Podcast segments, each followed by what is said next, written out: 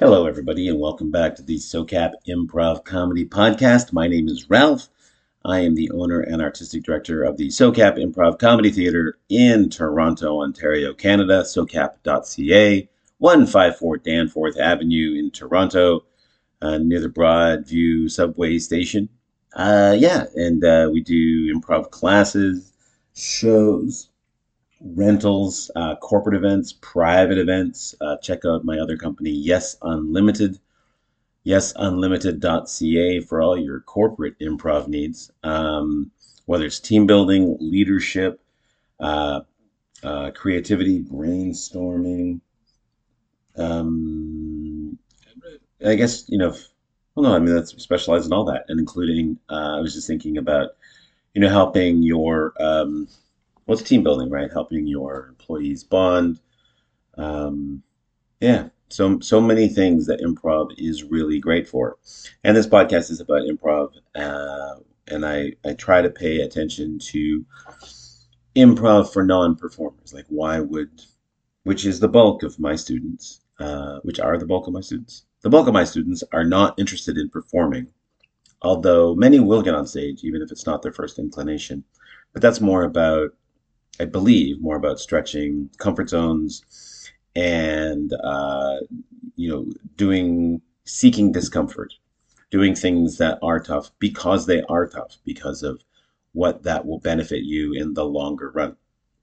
Um, yeah, so that's, uh, that's what I'm, uh, that's what I'm about. And yeah, as I was alluding to, most of students that I have are not interested in performing. And if you're a regular listener to this podcast, you're like, yes, Ralph, we know. Move on. Okay, fair enough. I'm going to work on making that intro shorter and shorter and shorter um, because I try to keep this to 10 to 15 minutes. And if I'm using the first five minutes to talk about the same old thing, it's not really getting to a lot of content. So I want to focus more on content and less on introductions. Uh, so I'm going to try and keep that shorter. Anyway, uh, today, um, you know, there's a there's a very curious thing that happens if you've ever been fortunate enough to fall in love with someone. Uh, that's a, it's a it's a wonderful experience, and um, and uh, the and part of that process that happens when you meet someone and you start to fall in love with them. Uh, and the same thing happens with friends on a, I guess, a, a less intense level or a different sort of level, a different kind of experience but they're similar uh, in that you know when you're falling in love, you one tends to lose oneself in the good sense of the word, and you start thinking about the other person, and you become much more focused on the experience. Um, and part of that focusing on the experience is well, you can't stop thinking about that other person. You uh, when they talk, you're very attentive. Uh, you're very agreeable. Whatever they do, you tend to like it. Now, in six months, the same things will drive you nuts. Uh, once you get out of that limerence phase or that that that loving that that first phase, yeah, limerence is what it's called, and it's the first whatever six months to a year and a half, where yeah, you're gaga about that other person. You make up cute names for each other, and you know, and what's going on, or part of what's going on is yeah, the losing of oneself, the self consciousness goes away in large part and you're focused on this other person and their needs and, and what they're doing. And uh, and uh, the same thing happens when you are with really good friends and you're laughing. Your self-consciousness this your ego the sense of yourself is sort of uh, submerged or disappears for a while. And you forget your own selfish needs. And i say selfish not in a bad way but we all have needs when we when we meet people and interact with them. And those needs it doesn't mean that they're bad. Like a lot of a lot of us our need is to be liked or to be seen as smart worthwhile intelligent uh, a range of things. And it, it, you know when i say we need things from other people it doesn't mean we need you know their obedience or allegiance. No it's sometimes it's just we want to be thought of as good people uh, part of the group. But um, so with really good friends, falling in love, flirting, um, I think probably it also happens sometimes in crowds. Um, like if you're a sports fan and you're with other sports fans in like a, a, setting like a like a bar or a stadium or an arena or something and you're cheering your home team you kind of lose yourself and get caught up in an experience and that's what it is it's it's an experience and i and i have a podcast where one of the the improv rules for life is serve the experience as much as you can try to get over yourself your self-consciousness and serve the experience um, I was as I was thinking about this podcast, it also came to me that you know, um, like photographs. Uh, it's probably I don't know if it's less so now because everybody's filming all the time, but certainly back in the day before you know cell phone cameras and everybody had to pull out an actual camera. Uh, you could just see everybody's back stiffen and everybody gets a little bit more self-conscious, right?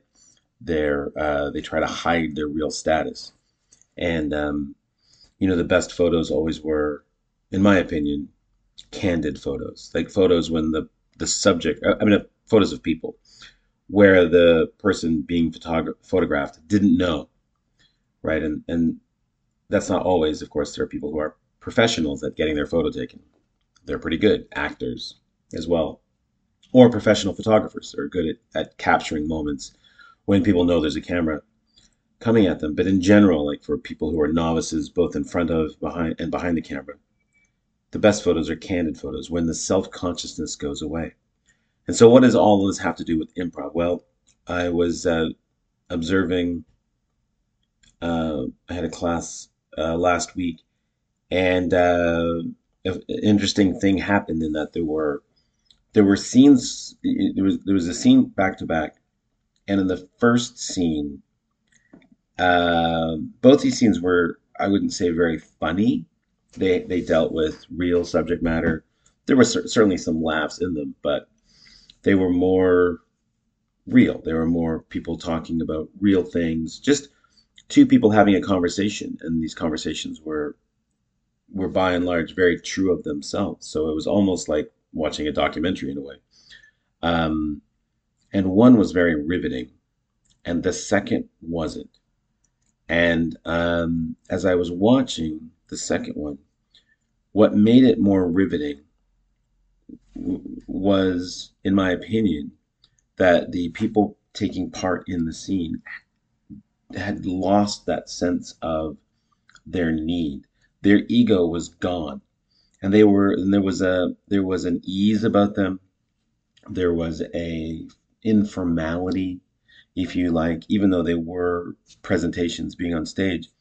That kind of like actor quality you know, whenever if you if you are an improviser or you watch people, the minute the scene starts, people tend to get their back a little straight. Sometimes their voice changes a little bit. Some people adopt postures on stage, uh, and this is all part of their self-conscious coming out in their bodies. And uh, and and and and I I have noticed that for a while that the the the people that are com- really compelling to watch um, and even the ones that are funny, but the ones that you really can't take your eyes off of, and you really want to, oh, more of that, please, are those individuals who on stage, their sense of what they need, you know, their need to be liked, their need to be interesting or entertaining goes away.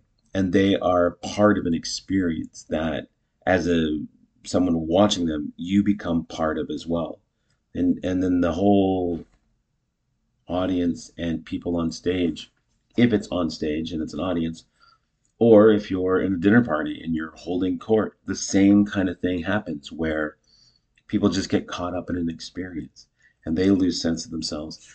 And how captivating that is being in the moment is i think captivating for all of us. We we love getting swept up in moments whether it's you know game seven of some sporting event, um, a, an amazing story, whether it's a play, a, a, movie, a book, a television show, a YouTube video.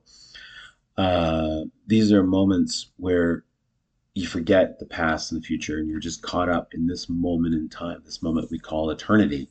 Eternity is not a when, eternity is right now. It's this moment this one, this moment that just stretches on and on and on, the here and now, the present.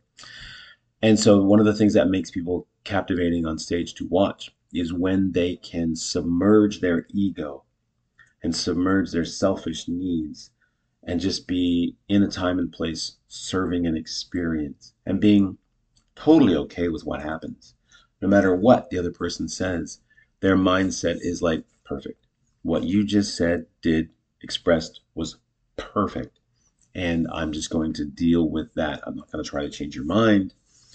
I'm not going to make you see my point of view, which is changing your mind. I'm not going to convince you of anything except I'm going to honor what you've just said and deal with that in some way. So, and to me, that comes from the suppression of the ego, which is one of these things that's easy to say, but incredibly difficult to do. And so I would encourage you to look into that and see if there is a way to do it. For me, it comes through laughter and it comes through suspension of judgment. When you're with people who are suspending judgment, pardon me, and opening up, we tend to open up. We sort of overcome our fear, and that's it. It's it's, it's letting go of your fear. You know, John Cleese once said about creativity: the surest way to kill creativity is the fear that people will make a mistake, and I think that's uh, I think that's very wise, and I think that's true. That the minute we are concerned that something we will say or do will be taken, will be judged negatively, or seen as a mistake, makes us want to be safe. And then we shut down all these ideas that are coming up and popping out of us.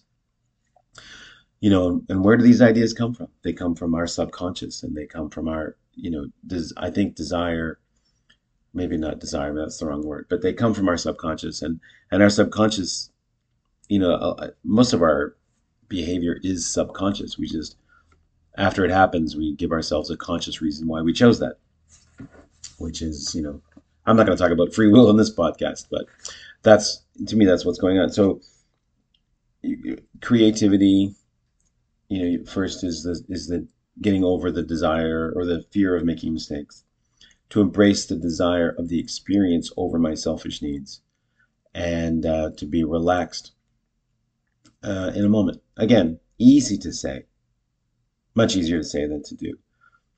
Um, and so, you know, the only other thing I can think of about a recommendation is to find places where you can do that when the stakes are very, very small. You know, like uh, wanting to do that and going on stage for the first time, it's not compatible with uh, trying to get out of your head and serve an experience. I mean, any buddy, I think, on stage for the first time is going to be so focused on themselves, with with good reason. I'm not I'm not saying that's foolish, of course.